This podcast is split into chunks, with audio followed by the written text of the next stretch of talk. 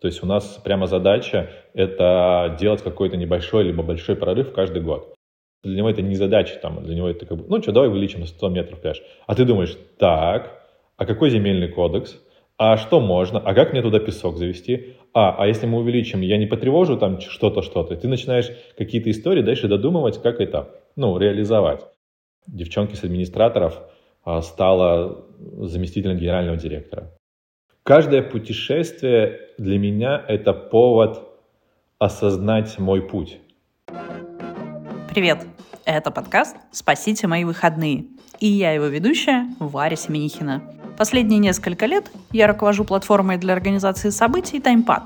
С нами работают люди из креативной индустрии, которые создают крутые события и делают жизнь других ярче и интереснее. В этом подкасте мы поговорим о том, как монетизировать свой креативный контент и превратить страсть к любимому делу в успешный бизнес. Каждую неделю я буду рассказывать об одном трендовом увлечении и приглашать в гости людей, которые за ним стоят. На прошлой неделе меня разбудило пение птиц и солнечный свет, а не будильник, как обычно. Вот и пришла весна. Впереди длинные майские праздники, и поэтому появится возможность поехать за город и насладиться тишиной, спокойствием и красотой. Я люблю такие вылазки на природу.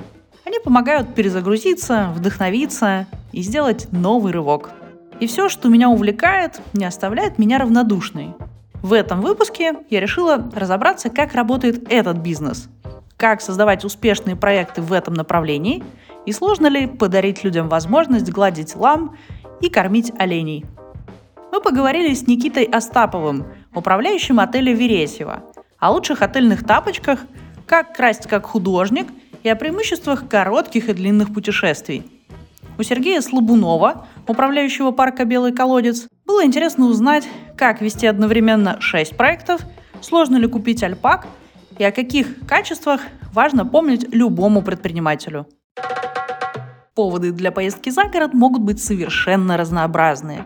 И каждый проект и пространство создают свои причины, зачем отправляться в путешествие – далекое или близкое. Так как я очень люблю архитектуру и все, что с ней связано, меня привлекают города с необычной и исторической застройкой. В прошлом году по этому поводу я побывала в Суздале, и этот город меня очаровал. Река, церковь, памятники деревянной архитектуры и зодчества – все это выглядит как музей истории под открытым небом. И это очень красиво. Я не удивилась, когда узнала, что этот русский дух привлекает такое событие, как Баня Фест.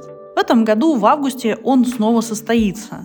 Это трехдневный фестиваль с насыщенной программой. В том числе там будет чемпионат «Русь банная» и множество выставочных бань. Чем вам не повод для поездки? В некоторые места хочется поехать просто потому, что там супер необычные дома. И интересно в них пожить и насладиться возможностью завтракать прямо в лесу. Бывают дома в виде полусферы со стеклянным потолком, дома на деревьях, дома-кибитки на колесах, дома из бетонных блоков. Чего только не встретишь. Поездки на природу можно совместить с занятием любимым спортом и увлечением. Не так давно команда «Силы ветра», знакомая нам скорее по яхтенным приключениям, построила глэмпинг на берегу Пироговского водохранилища – в стильных домиках из морских контейнеров приятно проснуться утром и увидеть деревья и воду в широкие окна. Ну и бонус – площадка для тренировок всегда под боком. Можно сходить на лодке по глади водохранилища и вернуться к спокойному отдыху. За арт-резиденцией Веретьева я слежу уже давно и бывала здесь далеко не раз. Этот самобытный авторский проект растет и развивается. В нем все время появляются новые дома, активности, все время что-то новое – есть список обязательных дел для поездки к ребятам.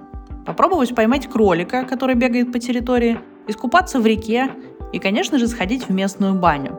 С Никитой Остаповым, управляющим Веретьева, мы поговорили о том, как покорить Килиманджар, что общего у Никола Ленивца и Веретьева, и сколько все же нужно попробовать тапочек, чтобы выбрать идеальные для своих гостей.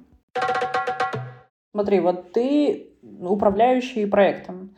Кто такой управляющий Веретьева? Вот в чем твоя роль, задача, не знаю, какие основные цели? Я думаю, что это даже не конкретно там Веретьева, а в целом, если можно сказать про всех управляющих, кто занимается такими проектами и управлением. Это такой человек, который, наверное, знает все обо всем.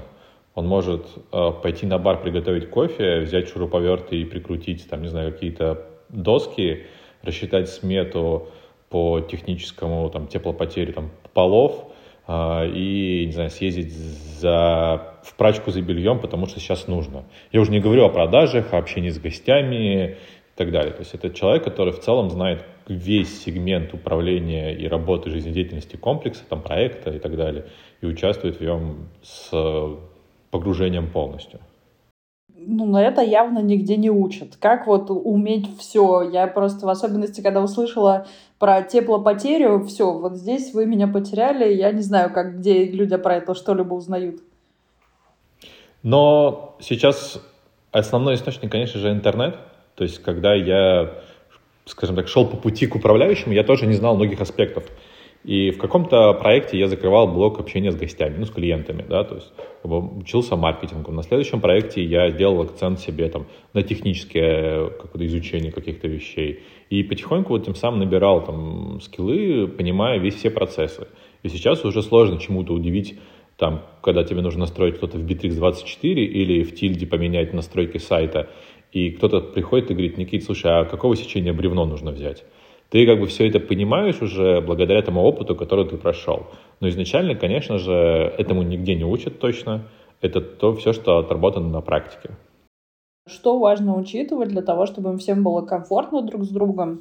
Мы учимся на своих ошибках, потому что мы в действительности не всегда были готовы, да и до сих пор мы не готовы к такому потоку, мы не поточное пространство, да, то есть у нас нет такого а, даже желание, наверное, развиваться в этом направлении, да, мы стараемся зонировать территорию и закрывать какие-то части, где нельзя посещать людям. То есть, э, например, кто пришел на ферму, не всегда могут попасть на территорию усадьбы а, и так далее. То есть, эм, кто купил, ну, на, на территорию глэмпинга мы стараемся не пускать никого, кто не проживает и кто вообще приехал. То есть только кто, кто живет в глэмпинге. Стараешься этот поток как-то направлять, но много, очень много нюансов, потому что мы не можем закрыть взять все заборами, мы не можем поставить везде шлагбаумы, турникеты, охранников. Это как-то получается, что мы закрываемся вот от всего этого совсем. Тяжело. Люди тоже не понимают и могут к палатке подойти группой, где люди живут, а они подходят, потому что классно, прикольно и интересно, да, что-то необычное стоит. Там, в общем, есть с этим сложности. С каждым годом мы стараемся как-то все это локализовать больше и что-то учитывая опыт прошлого года, начинаешь думать, как сделать в этом году. В общем, и с этим всем работаешь. Но нам еще до этого много стремиться, потому что много чего нужно менять.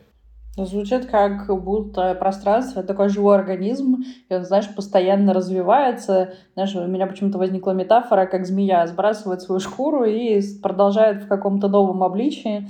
Вот вы так тоже обновляетесь, получается, постоянно. Эм, я хотела каждый год Правда, новая, старт какой-то новой такой истории происходит? Каждый сезон, ну, во-первых, мы стараемся каждый год что-то придумывать. То есть у нас прямо задача это делать какой-то небольшой либо большой прорыв каждый год. То есть в том году мы там сделали часть парка, а, сделали парк оленей, полностью запустили продукт, да. А, в 2021 году мы открыли парк Бродского или парк Веретьева, как его называют, вот. А, в этом году мы дополняем еще пять интересных сфер, мы переоборудовываем новые номера. То есть каждый год нужен прорыв, каждый год нужно какое-то движение. Иначе мы будем буксовать на месте, и ничего хорошего не будет. Ну смотри, вот эти все новые прорывные проекты, идеи, э, это творчество команды, которая есть, это коллаборация с какими-то внешними творческими людьми. Как рождаются эти вещи, эти изменения? Или ты сидишь вот из бани, наслаждаясь пейзажем на реку и э, решаешь, так, в этом году мы меняем номерную базу. Но в целом, естественно, на самом деле так и происходит. Но у меня есть прекрасный инвестор, который тоже очень увлечен этим продуктом. Это как раз кто и создавал Верицева, да. И ему не все равно, что здесь происходит. И мы можем с ним встретиться вот в этой бане и сказать, слушай, а у нас пляж, кажется, маленький. Давай увеличим его еще на 100 метров. И у него все это очень просто происходит, потому что для него это не задача, там, для него это как бы, ну что, давай увеличим на 100 метров пляж. А ты думаешь, так, а какой земельный кодекс? А что можно? А как мне туда песок завести? А, а если мы увеличим, я не потревожу там что-то, что-то. Ты начинаешь какие-то истории дальше додумывать, как это ну, реализовать.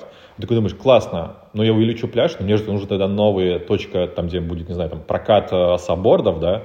Я такой, о, Андрей Камилович, а давайте мы еще сделаем точку проката саббордов. О, классная идея, давай сделаем. И вот у нас все это рождается в такой общем э, общении, что-то создается, рождается и дальше воплощается. Много чего не воплощается, потому что на все нету сил. Но вот э, команда каждый раз, когда я прихожу с какой-нибудь новой прогулки, говорит, что мы теперь делаем? Ну, главное, что она очень оптимистична все-таки и так сразу, чтобы реализовывать. Вот ты сказал о том, что не все проекты реализуются. Эм, ну, правда, мне кажется, во всех проектах идей больше, чем возможностей. Как вы выбираете, возможно, как вы их приоритизируете? Потому что, мне кажется, для творческих людей это большая сложность вообще на чем-то остановиться. Хочется делать все и сразу, но сил на все не хватает. А, с этим у всех, правильно, есть некая проблема. Вот. Мы также ринулись сначала какие-то, наверное, истории, которые нам нравится делать это там творческий, например, парк тот же самый, да, парк не принесет как таковых прямых денег, это косвенные магниты, которые притягивают людей сюда, вот, а, и ты пытаешься частями, то есть как только ты построил парк, к примеру, да, у тебя проблема в том, что охрана не справляется, у тебя не хватает персонала охраны, ты такой, окей, давайте мы перенесем пункт охраны, сделаем здесь хорошую парковку, расширим наш, для наших гостей какие-то вещи, да, то есть такой, ты вроде бы начинаешь что-то реализовывать, дальше думаешь, да, классно, но денег нету на все. Надо привлечь деньги. Что привлечь деньги? Проживание. Давай делать номерной фонд. Номерной фонд вроде начинаешь делать такой, м-м, теперь ресторан не справляется. Мало посадочных мест. Давайте переконструируем ресторан. И у тебя как бы цепляется одна история за другую. Ты вроде бы начал с парка, а получилось, что ты перестроил ресторан. Потому что в целостности не хватает мест, не хватает пространства, не хватает этого и все заодно цепляется. А потом, когда начинается поток, ты думаешь, классно, теперь нужно финансовый отдел переформатировать, потому что стало мало людей, кто может обрабатывать все это. И вот одно за другое, у тебя есть прямо список, ты понимаешь, что за другим последует, если ты переделаешь здесь. И за что-то ты не берешься, потому что ты думаешь, я не готов снова переделывать отдел продаж, из-за того, что я захочу построить там э, что-то, что-то, я не смогу. У меня, а у меня просто нет посадочного, ну, там, рабочего места для какого-то человека, для администратора. И ты понимаешь, как только я введу новый, не знаю, там, ну, условно, какую-то историю, где нужен будет человек-администратор, ты такой, нет, давайте так, я этот проект оставлю на потом, потому что я не могу сейчас ресепшн перестроить из-за того, что у меня просто не влезет новый человек на рабочий стол, у меня нет этого пространства. Поэтому много что ты отсеиваешь только из каких-то таких простых моментов. Как люди появляются и становятся частью этой большой дружной семьи, как я слышу? Наверное, я бы сказал, что у нас очень много работает сотрудников, те, кто реально давно. То есть не так, у нас нету как таковой текучки, и мы хоть и ищем, мы ищем кого-то постоянно также, потому что мы развиваемся, растем, расширяемся, и нам нужны сотрудники. Вот. Но именно, наверное, костяк, он вот как коммерческая история началась, много кто по 7 лет, по 6 лет работает, да, как коммерческая история. То есть первые два года мы начали вливаться в продукт, и через два года мы уже набрали какой-то костяк, который до сих пор со мной дальше создает продукт.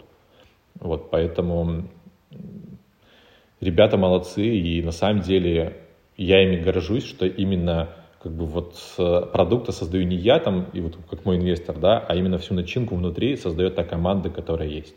Это важно, и это классно. Смотри, эти ребята пришли с тобой из предыдущих проектов, либо это какой-то холодный поиск, HR-отдел, и ты искал людей, которые тебе нужны на этом конкретном проекте? Э, интересная история, потому что есть и такие, и такие. Есть ребята, кто приехал аж с Никола Ленивца ко мне сюда, и работает у меня здесь с Никола Ленивца. хотя они живут в Никола Ленивце и постоянно туда ездят э, каждые там, выходные, условно, они туда возвращаются.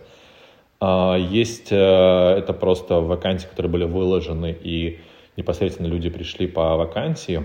А есть кто, кто-то вырос вместе с нами. Девчонки с администраторов а, стала заместителем генерального директора. Ну, то есть очень сборная как бы история, разные истории можно рассказывать о каждой, как кто сюда пришел и как кто кем стал.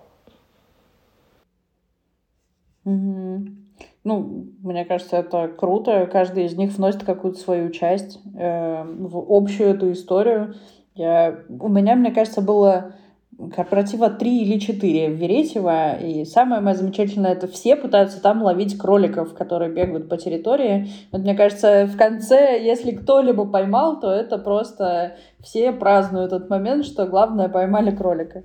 Мне кажется, в целом животные составляют достаточно большую часть проекта, их достаточно много, это какое-то осознанное желание, чтобы животных было много, или, ну, там, не знаю, ваша аудитория очень хотела животных, и вы поняли, что вот парк оленей — это то, что должно появиться.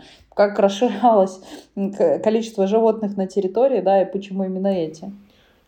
Самое интересное, что а, осознанное животноводство началось буквально с 23 года до этого промежутка времени это просто была фановая история. Э, там олени появились просто из-за того, что там захотелось. Они, вы их завезли, они начали настолько себя хорошо себя чувствовать, что их стало много. Нам пришлось расширять эти вольеры, загоны для них. А, кролики появились также случайно, что а давайте выпустим на какое-то мероприятие, давайте выпустим кроликов, будет прикольно, что люди будут фотографироваться с ними. Но они так прижились на территории, что их никто больше отсюда не забирал, и вот они запланили там половину территории. Вот. И в этом формате в целости все животноводство, которое у нас есть, и животные, там олени, моралы, это была фановая история, потому что нам нравилось. Но не все приходит так хорошо, как стало много животных, э, заинтересовались и другие органы, э, правительства и нашей администрации, вот, что как так, животные, все, все, все, неправильно, нужно получать лицензии, нужно их запирать в клетки, ну и так далее. И у нас э, были очень большие вопросы, что мы делаем дальше со всем этим. Вот. Пришлось получать лицензию зоопарка, официально делать зоопарк и все нормативы подгонять под это. В общем, есть с этим большая работа, но мы решили, что мы продолжим историю с нашими животными. Чуть-чуть, может быть, меньше контакта с людьми останется, но при этом мы не э, уберем эту часть, которая действительно тебе нравится людям. Ты рассказывал о том, что ну, как-то к тебе приехали ребята из Никола Ленивца и вообще в целом часть команды, да, там живет ездит. Э, хотелось узнать, как ты сам и почему, наверное, ты оказался в Вересево. Э, почему сделал такой выбор? Мне кажется, ну, проектов много, скажем так, да? Чем тебя привлек конкретно этот? Почему тебе захотелось заниматься именно его развитием? Это очень, на самом деле, длинная история, потому что я сам из Карелии, и я перебрался в Москву в 2014 году без понимания вообще, что я буду делать. Мы просто собрали вещи, переехали в Москву, думаю, что надо понять, сделать какой-то следующий шаг там в жизни, чтобы куда-то стремиться и так далее. Вот. И я увидел объявление Никола Ленивец. Устроился на работу чисто по вакансии, без каких-либо вот историй, там, знакомств и так далее. И это был 2014 год, мне кажется. На самом деле на небольшую должность просто заниматься развитием туризма как раз. А там был такой активный период, когда Никола Ленивец эм, активную позицию занимался, занимал. Вот. И мы занимались таким небольшим проектом, это развитие туризма, планирование, как там будет там, развиваться велосипедные маршруты, еще что-то, какие-то такие вещи маленькие. Но так случилось, что Никола Ленинец в этот промежуток же и стал проблемы, у него стали большие проблемы с инвестором, и команда разошлась в этот промежуток. И а нам-то, в принципе, некуда было ехать, потому что мы с Карелии приехали в Фашкалугу, там жить, как бы строить какую-то жизнь, продукт. Вот. Как ни странно, но ребята с Никола Ленивца, а, Амир и Катя, они занимались детскими лагерями, рекомендовали нас Веретьево, потому что у них здесь была хорошая подруга, которая занималась в то время маркетингом и управлением. Вот, Даша Афанасьева. И вот она, они нам его рекомендовали, нас рекомендовали дальше. Вот, и мы в целостности по рекомендации просто взяли и переехали с Никола Ленивца в Веретьево. И то не сразу, потому что а, у нас были друг, другие планы, и мы сказали, ребят, если вы нас дождетесь через месяц, то мы приедем, посмотрим, как бы, что, что, что будет. Вот. Через месяц я вернулся в Россию, приехал в Веретьево, и такой, блин, прикольно. Но Веретьево было тогда, оно было своеобразным, очень своеобразным. И в 2015 год Веретьево не похоже на то, что оно сейчас есть, да.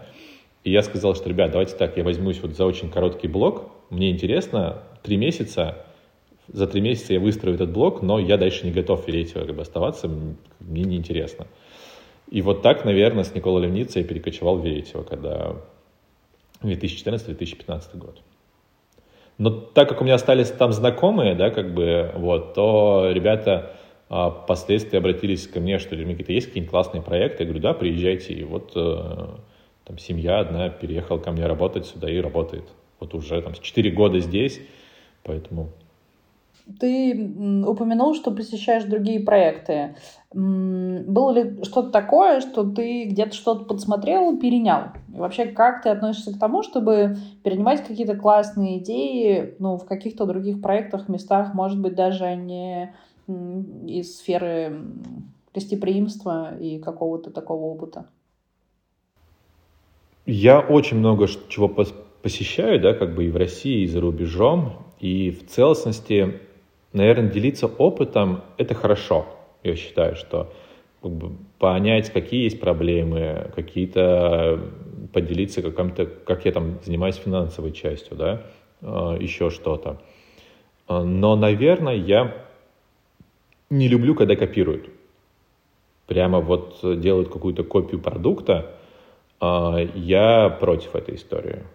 И Веретева на самом деле тому очень яркий пример – Веретьева не скопированного. Нету ничего того, чтобы мы взяли откуда-то перенесли и сделали такое же, да. А, Веретьево уникально, из-за этого в целом, мне кажется, сюда и едут люди. Мы создаем уникальные продукты, которые нельзя найти где-то в других местах. Парк, он уникален в своем мире, да, то есть как бы а, наши авторские номера, они уникальные наши срубы, которые мы делали, они все на друг друга не похожи. Даже один домик не похож на другой домик. Помимо того, что мы не копируем кого-то, мы даже у себя это стараемся не копировать. И вот у меня есть там а, пять палаток, они все, все разные, да, то есть как бы, но дальше я не буду их делать. Дальше я придумываю что-то следующее, как бы этап, который мы хотим дальше развивать. Вот. Я начал замечать, что у Веретьева начали копировать, скопировали наши палатки, наши домики. Мне это не нравится, потому что это как бы нечестно. То есть одно дело, когда бы ко мне обратились, сказали, Никит, блин, посоветуй что-нибудь, мы хотим, да, как бы что-то сделать. Я говорю, ребята, классно, давайте вот сделайте вот эту штуку, да, потому что идей у меня куча, и я могу дать какую-то другую там э, идею, которую можно будет сделать, и она будет тоже классная. Но копировать прямо там чуть ли не название в название, как бы, ну, не всегда это хорошо. Мне точно нравится. Ну, знаешь, мне кажется, какие-то вещи в гостеприимстве, ну, там, не знаю, в какой-то момент я еще помню, что когда ты приезжал в гостиницу, там не было набора зубная щетка, ну, какие-то минимальные такие предметы. Сейчас уже это как бы является достаточно часто ты можешь встретить в номерах, ну, в большей степени, что есть какой-то минимальный гигиенический набор. И мне кажется, вот эта история про, ну, как э, кто-то же у кого-то подсмотрел, да, но при этом это создает некое общее впечатление.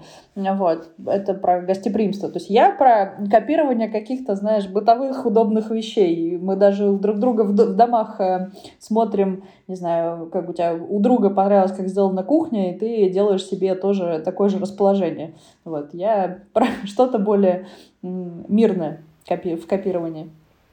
Но... Но это правильно, это, это нужно. Ты знаешь, как бы я приехал тоже в отель и понимаю, что классно халаты. Да? То есть я не, не думал, что, например, халаты нужны, но они прикольные. Думаешь, ну окей, давайте.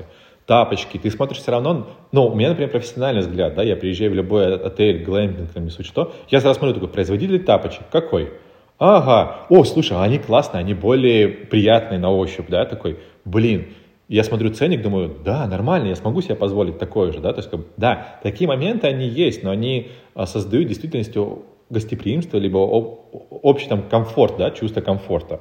Безусловно, такое нужно копировать. Как ведет себя ресепшн, да? То есть ты приезжаешь на ресепшн в первую очередь, и тебе хочется понять, как себя ведет администратор, что он тебе улыбается, либо скажет что такое «здрасте, до свидания». То есть, конечно, хочется даже скопировать стандарты ресепшена у некоторых, да, то есть там, как подают кофе, в каком чайничке, как бы. Ну, то есть это классно, когда люди какую-то такую историю копируют и делают. Я считаю, что это лучше для всех будет, потому что э, мы все путешествуем, мы все хотим какого-то классной атмосферы и комфорта. И поэтому вот э, в этом формате все верно. Давай еще про одно классное путешествие твое вспомним. Ты восходил на Килиманджаро. Мне кажется, это история просто отдельного но, твоего нового опыта, который ты получил, восходя на гору. Как пришла вообще такая идея? Любишь ли ты это такое твое увлечение, восхождение на гору, или конкретно это было интересно?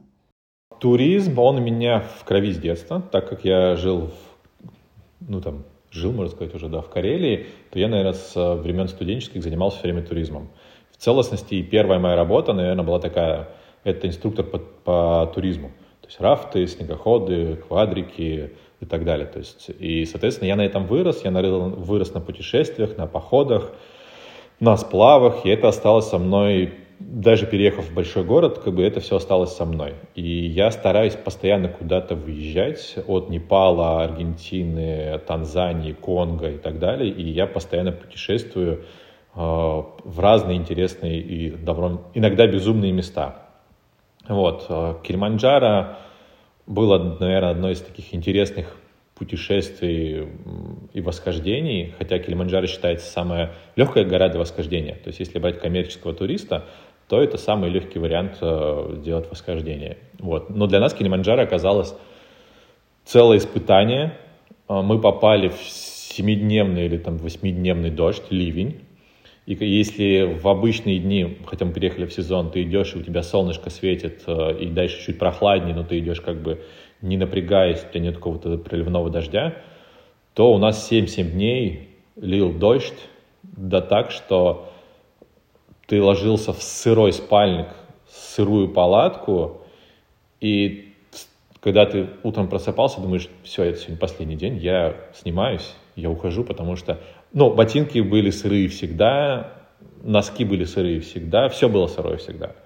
И в какой-то, говорю, день ты уже думаешь, а тебе все выше, выше и выше, там все холоднее, холоднее и холоднее, а, и в какой-то уже точке, когда тебе нужно ночную делать тут вылазку на гору, у нас не все пошли, потому что кто-то все-таки не смог. А, кто-то сказал, мы больше не можем, мы остаемся вот на этой точке в базовом лагере. А ты берешь свой ботинок, который сырой, засовываешь туда ногу и думаешь, окей, идем дальше. И потихоньку начинает холодать, снег, минус, у тебя все это замерзает э, сверху, внутри жарко, сверху замерзает, останавливаться нельзя, потому что как только ты остановишься, тепло перестает вырабатываться, ты замерзающий внутри. И, в общем, это было такое прямо испытание-испытание. Вот. Но мне, мне наоборот нравится. Для меня это какое-то вот переступить себя, сделать вот этот бросок. Классно. Что тебе дало восхождение, не знаю, что ты понял про себя, что ты понял про других людей? Каждое путешествие для меня это повод осознать мой путь. Вот буквально недавно Э, я вернулся со Шри-Ланки. Вот. И на Шри-Ланке мы решили организовать свою компанию по управлению загородными комплексами. То есть одно путешествие, но ты меняешь весь свой путь. И мы сделали с партнером коллаборацию, создали свою управляющую компанию. И сейчас вот буквально мы обсуждаем с ним, как мы живем дальше, что мы хотим, как бы, и что впереди нас будет дальше. Для меня путешествия дают большой толчок для переосмысления моего пути. Что есть сейчас, что я хочу в перспективе. Поэтому я, наверное, без путешествий не могу. Оно разгружает меня, разгружает мои мысли и дает какие-то вешки направления. Я недавно поняла, что всякий раз, когда захожу в социальные сети, то увлекаюсь видео с животными и часто пересылаю их друзьям. Уже где-то после получаса пролистывания милейшего контента я начинаю забывать о всех печалях и невзгодах дня. И настроение улучшается. По просмотрам этих видео я понимаю, эта слабость есть не только у меня. Значит, эта история работает для всех. В команде таймпада есть традиция питомии пятницы, когда за пару часов до конца рабочей недели все обмениваются фотографиями любимых питомцев. К чему я все это? К тому, что зачастую у загородных поездок есть еще одна цель – возможность пообщаться с животными. Погладить, покормить, сфотографироваться. Я вам гарантирую, это точно увлекательнее, чем смотреть. Почему животные вызывают такую реакцию? В чем их секрет успеха у людей? Кажется, мы проецируем человеческую модель поведения на животных. Таким образом ассоциируем их с маленькими детьми. Думаю, вы замечали, как меняется поведение ваших друзей, когда у них появлялся любимый питомец. Думаю, также можно связать это с тем, что человек сейчас очень оторван от природы. И благодаря общению с животными или просмотру милых видео мы это компенсируем. Ну и безусловно, много у кого в детстве были питомцы. И потому животные напоминают нам те годы и первых любимцев. Общение с животными в любом случае поднимает настроение. Это связано с тем, что у нас выделяется окситоцин при общении с ними. И можно усилить этот эффект. Например, в парке «Белый колодец» можно устроить себе французский поцелуй с альпаками. Нет, это выглядит не так, как вы себе подумали. Надо зажать во рту морковку, и альпака попытается ее у вас выкрасть. Да, тоже своим ртом. Если вы, как и я, сразу подумали про бактерии, то заверяю, это безопасно. У каждой альпаки в белом колодце есть свой лечащий врач, оптимально подобранная схема витаминов и ежедневный ветеринарный осмотр. Так что скорее альпака у вас спросит, как давно вы были на диспансеризации. Я встретилась с Сергеем Слабуновым, управляющим белого колодца, чтобы поговорить об особенностях устройства уникального парка на сложной территории, многозадачности и тайм-менеджменте – ведь у него три высших образования и шесть бизнесов одновременно. Я на самом деле знаю о том, что у вас далеко не один проект, а целых шесть, как мы поняли. Как так получилось? Они со временем набирались. Почему шесть? Будет ли семь? Вот. Можете немножко рассказать о том, как ваши все проекты с вами случились? Сначала был там первый бизнес, потом у меня было два параллельных, мне пришлось выбирать, э, какой оставить, какой развивать. Выбрал, в общем-то, заниматься организации мероприятий, долго там, рос в этой сфере, там, условно говоря, там, то есть там, 10 лет у меня там было такое классическое развитие из ничего в лидера отрасли на региональном рынке.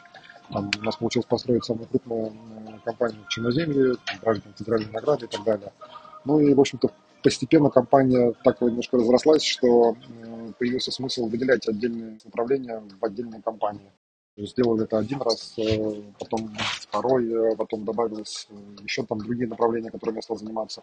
Ну и в итоге их получилось шесть. Вопрос, будет ли семь? Да, прямо сейчас работаем над этим, пускаем еще один достаточно крупный проект. Прямо сейчас нахожусь, в общем-то, в этих задачах. Как случаются, вот, ну, то есть я понимаю, что выход за пределы региона — это какая-то такая амбициозная новая задача, которой еще не было. А как в целом получались и там реализовывались идеи новых проектов? Как пришла идея привести альпак в Воронеж. Вообще не самое очевидное решение, как мне кажется, не то, что они там водятся в естественной среде. На самом деле очевидно, э, и она пришла к нам в рамках именно там мозговых штурмов, э, когда мы реально пытались э, решить конкретную проблему. Соответственно, там, развивая наш комплекс «Белый колодец», э, в общем-то, мы понимаем, что у нас есть серьезная сезонная зависимость. Нам необходимо там иметь, содержать э, классную команду для того, чтобы все было хорошо с точки зрения там, сервиса, качества. И при этом сезонность – это такой фактор, который э, ну, самый проблемный. Поэтому, в общем-то, мы накидывали, придумывали идеи, как нам стать круглогодичными, как нам уйти от этой зависимости – и как-то промелькнула такая мысль, э, дальше, в общем-то, она нам сразу показалась э, классной, клевой, и, в общем-то, мы ее развили и реализовали. Но, как я слышу, все-таки это такой саб-проект, который появился в рамках э, проекта «Белый колодец». Как появился сам «Белый колодец»? Как вы выбирали место? Почему? Белый колодец – это вообще промышленный карьер в прошлом. Там все начиналось с автогонок. Э, владельцы, ну, как бы, те люди, которые арендовали карьер, э, развивали автогонки, и как бы, нас там не было и в помине. Мы туда зашли на правах аренды, э, так как мы были ну, ивент-компания, то, в общем, мы уже тогда начали строить свои собственные площадки для мероприятий, потому что, ну, просто потому что их нету. Вот не существует площадки для проведения мероприятий в регионах. Есть турбазы, базы отдыха, а вот чтобы сделать там нормальный, там, не знаю, там, тимбилдинг, фестиваль там, и так далее, просто нет. Поэтому начали строить свои. С этой целью, в общем-то, нам выделили в комплексе там, под аренду такой кусок болота, участок с отсутствующим грунтом, по большому счету, то есть там была такая шлаковая выработка. Мы это все превратили в классную пляжную зону, там осушили болото, засыпали все белоснежным песком, построили все очень быстро, потому что начинался сезон, э, заканчивались деньги, и у нас не было других вариантов, кроме зайти в сезон. Соответственно, дальше, в общем-то, мы начали всю эту историю развивать, и постепенно сам владелец предложил нам забрать, в общем-то, в управление весь комплекс и заниматься им. Вот, соответственно, когда мы забрали в управление весь комплекс, то у нас появился и парк Альпак, и глэмпинг, который там согласно с дипломом лучший в стране. А, мы построили там прикольную такую прогулочную тропу силы. Также сейчас там продолжаем развитие и автомобильного направления. Сейчас вот строим Хаски парк, и есть еще куча проектов, которые мы хотим там реализовать. Вы так любите альпак лично или почему именно альпаки все-таки? Ну, то есть хаски, мне кажется, как собаки, да, много кто их знает. Но вот я, например, ни разу еще не видела альпак. Именно поэтому вы и задаете этот вопрос. Если бы вы их э, видели, э, приехали к нам и с ними пообщались, у вас никаких вопросов бы не осталось. Могу сказать, что там, ну, последнее время, оно такое немножко неспокойное. Да? Там, два года мы жили в пандемии, при этом у нас есть там, федеральный закон о пострадавших бизнесах. Э, вот, там, там семь направлений, у меня, короче, пять. Э, из семи я пятью занимаюсь. Ну, такой стрессовый как бы, период, но ты приходишь в парк, э, берешь морковку, они на тебя нападают, все вокруг тебя, ты кормишь этой морковкой, и прям можно идти фигачить дальше. Когда готовились э, к встрече, мы читали интервью, и вы рассказывали о том, что первые проекты делали с кем-то из друзей. Хотел спросить, как делать бизнес с другом, и насколько это сложно, просто, правильно, и стоит ли это делать, и проще ли делать бизнес одному или в команде с кем-то. Слушайте, ну это зависит от вас, от ваших отношений, от того, как вообще вы коммуницируете. Э, мне кажется, что бизнес, это ну, примерно как с браком, да, то есть э, ты выбираешь себе партнера в бизнесе, также выбираешь себе партнера в браке. Хорошо это или плохо, но это же зависит от вас. А у кого-то это счастливый брак, у кого-то это страдание, мучение, боль. Тут я бы не подводил бы все это под какой-то такой общий знаменатель, типа вот так хорошо, вот так плохо. Ну, то есть это не про это, насколько вы умеете общаться. В какой-то момент э, мы с партнером разошлись, э, ну, потому что там стало очевидно, что у него один вектор устремлений, у меня другой вектор устремлений, они диаметрально противоположные. Это же не, означает, что кто-то из нас плохой, а кто-то хороший. Это означает, что просто у нас разные взгляды на жизнь, мы хотим э, работать в разном темпе. Там, ему нужен был более спокойный и ровный темп, а мне нужно было куда-то бежать, э, что-то завоевывать и так далее. Ну и вот, соответственно, разошлись, и каждый стал работать дальше в своем темпе. По-моему, это ну, адекватно, нормально. Вообще от партнерства всегда хочется получать какие-то ну, дополнительные компетенции, то есть классно, когда партнеры друг друга дополняют. Ну, один хорош в одной сфере, другой там разбирается в чем-то другом. Тогда это получает, ну, ты получаешь такую синергию, которая там тебя усиливает. Какие-то, не знаю, там сложные периоды, возможно, легче переживать. Но при этом, там, когда мы разошлись с партнером, например, там мой бизнес вырос в два раза только за тот год, когда мы разошлись, а следующий еще в два раза. Ну, то есть мы начали быстрее расти. Я начал как раз там, тогда и новые проекты появились. При этом новые проекты, они, в общем-то, тоже появились, ну, партнерские. То есть у меня в каждом бизнесе есть какие-то партнеры. У меня в таймпаде есть я считаю его тоже партнером, мой операционный директор, с которым мы тоже разделили роли. И мне кажется, успешное сотрудничество складывается как раз вот здесь поддержу из того, что у вас есть разные компетенции, и вы друг друга усиливаете. То есть я знаю, какую, какие задачи закрываю я, и он не сомневается в моих компетенциях. У него есть свои классные компетенции, я на, нем, на него опираюсь в этих вещах стопроцентно ему в этом месте доверяю. Ну вот, как сказать, я, наверное, не пробовала никогда делать э, в одного что-то, и мне кажется, мы здесь тоже с вами говорим о том, что как-то видим плюсы от того, чтобы запускать проекты вместе и развиваться. Интересно про то, что вот эти темпы роста и развития, вообще в целом, э, как сказать, я так понимаю, вам нравится, когда проекты быстро растут, кратный вот этот рост видеть. И это такая задача, то есть это изначальное целеполагание, чтобы бизнесы росли быстро, и вы их таким образом ищете? Или это скорее результат усилия, и вот удается, чтобы они развивались так быстро? Ну, это скорее, наверное, а, как это, корпоративная культура, которую я стараюсь задавать сразу. То есть э, это же и э, вопрос э, ну, какой-то такой идеологии, которую ты несешь сотрудникам, и, соответственно, а, знаете, там, команды, когда они в таком вот находятся все время там, темпе, ритме движения, развития. Просто, опять же, там, ну, вот, там, мой, мой первый бизнес, там, это, да, это организация мероприятий. То есть это же а, тебе необходимо все время быть актуальным, э, современным, разбираться в новых технологиях, э, понимать, что есть вообще нового, технологичного, классного в трендах, э, в движениях. Для того, чтобы это делать, ты должен ну, все время развиваться. А как раз этот вот темп развития, в котором ты живешь, вот его ну, нужно правильно задать. Соответственно, когда ты вот это все делаешь, и э, это нужно делать как-то системно и везде, ну, то есть, соответственно, и в бизнес-процессах также, и в развитии также, и тогда это все вот, ну, одинаково бежит. Мне даже на двери кабинета, там, когда у меня был кабинет, э, долго было написано фраза из Алисы Льюса Кэрролла, что чтобы куда-то попасть, нужно бежать в два раза быстрее. Ну, вот, в общем-то, этому принципу всегда стараемся исследовать комплекс «Белый колодец», да, там глэмпинг, животные, что его объединяет, наверное, каких людей он привлекает, кто ваши клиенты, почему они выбирают отдых в таком формате? Слушай, ну это э, атмосфера, эмоции, мы все это упаковываем, и получается, что у меня проекты разные, ну, то есть э, там компания по организации мероприятий, там видовой ресторан, банкетная площадка, троллей, загородный отель, э, белый колодец. Но э, если так подумать, то это же все про одно и то же. То есть это про впечатление, э, которое мы э, упаковываем э, для гостей. И важно то, как мы их упаковываем, как мы их преподносим, как люди их потребляют. А, соответственно, вот научились делать это хорошо, правильно, и поэтому получается, поэтому развивается, есть какой-то рост.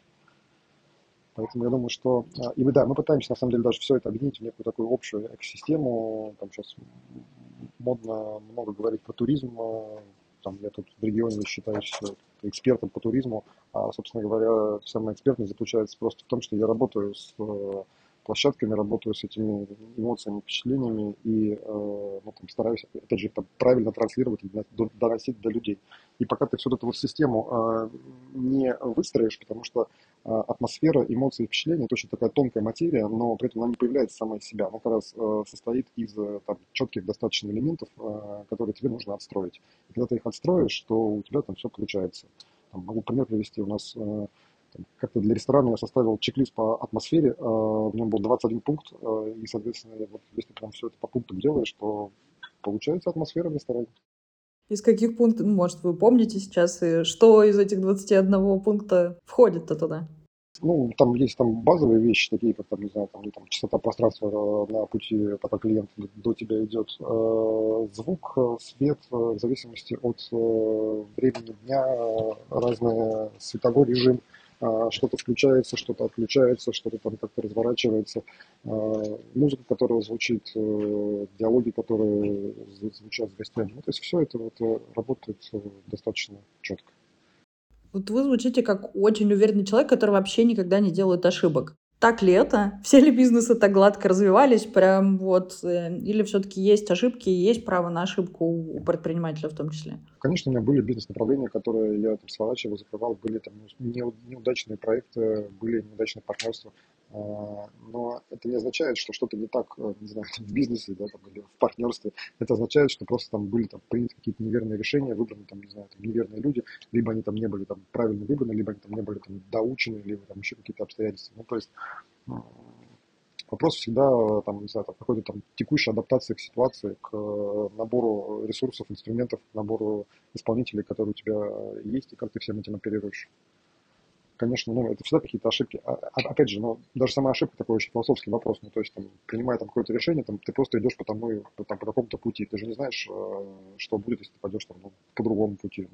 Но я хотела немножко вернуться к истории про туризм и про то, что говорят, что вы там обладаете экспертизой в э, туризме локальном. На самом деле такое количество проектов в Воронеже — это классно. И я так понимаю, что посещение каких-то вот там Белого колодца либо Альпак-центра — это то, что заставляет людей приехать в регион, прям такую, такую сильную эмоцию вы можете им подарить. Это так было задумано или скорее так получилось, что такие классные впечатления приводят к себе людей, в том числе из других регионов? Сначала это так получилось, а потом мы как будто сделали вид, что так задумано, и начали просто эту историю э, усиленно качать. Ну, то есть, например, э, там, ресторан, которым я управляю, 1586, э, там, 1586, он назван в честь там, года основания Воронежа. Он видовой, там реально вот от нас открываются достаточно хорошие виды на город, скорее всего, лучшие. Вот у меня за окном вы прям можете видеть там наше там, водохранилище, с другой, а с другой стороны еще лучший вид. И мы рассказываем про город. У нас там специальные блюда. У нас там из одного десерта влетает ракета, потому что именно в Воронеже был сделан двигатель э, к ракете «Восток», на которой Гагарин вышел в космос. И мы всю эту историю рассказываем просто во время э, поедания десерта. А, мы здесь построили троллей, э, и, наверное, это единственный троллей в миллионнике, который в центре города, ну, там, кроме Москвы, там, в Москве, там, вот, ну, то есть мы эту историю достаточно системно развиваем. Я, наверное, хотела еще спросить о том, как вы строите план для себя. То есть, понятно, вот новые проекты, мы с этого начинали. Развитие, новые проекты какие-то, в том числе на новых территориях, в новых регионах. Ну, наверное, где бы хотелось оказаться через какое-то время, как вы видите развитие и своего бизнеса, и, наверное, региона, раз уж мы про него так много сегодня говорим? Ну, слушайте, я как это не загадываю какой-то такой вот там финальной точки, где хотелось бы оказаться. То есть всегда важно идти к результатам, но здесь как бы процесс тоже достаточно интересный. И опять же там в голове есть э, постоянно э, какой-то обойма проектов, которые там хочется сделать. Ну, то есть там сейчас у меня получается там условно там 6 э, рабочих, там сейчас один запускаем, при этом еще там проектов там 5-6 в голове там на этапах проработки они есть, и, соответственно, там, ну, мы их тоже на самом деле там как-то готовим соответственно, в какой-то момент они тоже выйдут в эфир. Там, сейчас мы там с Гордом, например, обсуждаем там еще один проект, который, условно говоря, был подготовлен полтора года назад, но тогда он показался как будто бы не актуальным, а вот теперь сейчас про него вспомнили и решили, что все-таки надо. А, вот тоже готовим, прорабатываем, обсуждаем. А, не могу сказать, что вот, не знаю, просто есть какая-то там точка есть э, определенные планы там в цифрах, э, которые я просто в качестве упражнения выполнил, что типа вот э, такая, к, такой-то цифре хочется прийти там, к такому-то году. Ну и так просто чисто для, для спортивного интереса отслеживаю вектор этого движения. Он получается рваный, но движение есть, развитие есть, и это нормально. Несмотря на вот эти вот ковидные годы, СВО и вот эти все прекрасные вещи. Надеюсь, благодаря нашим разговорам вы уже выбрали окошко в графике, когда сможете выбраться на природу. Пока я планирую свой сплав с друзьями этим летом, вы также можете придумать приключения и провести это событие через таймпад. Ссылку на регистрацию на платформе вы можете найти в описании выпуска. Заходите также в наш Телеграм «Спасите мои выходные». Там мы даем полезные советы о том, как проводить собственные события и рассказываем о людях из креативной индустрии, которые зарабатывают любимым делом. Подписывайтесь на наш подкаст, ставьте звездочки и сердечки. До встречи на следующей неделе.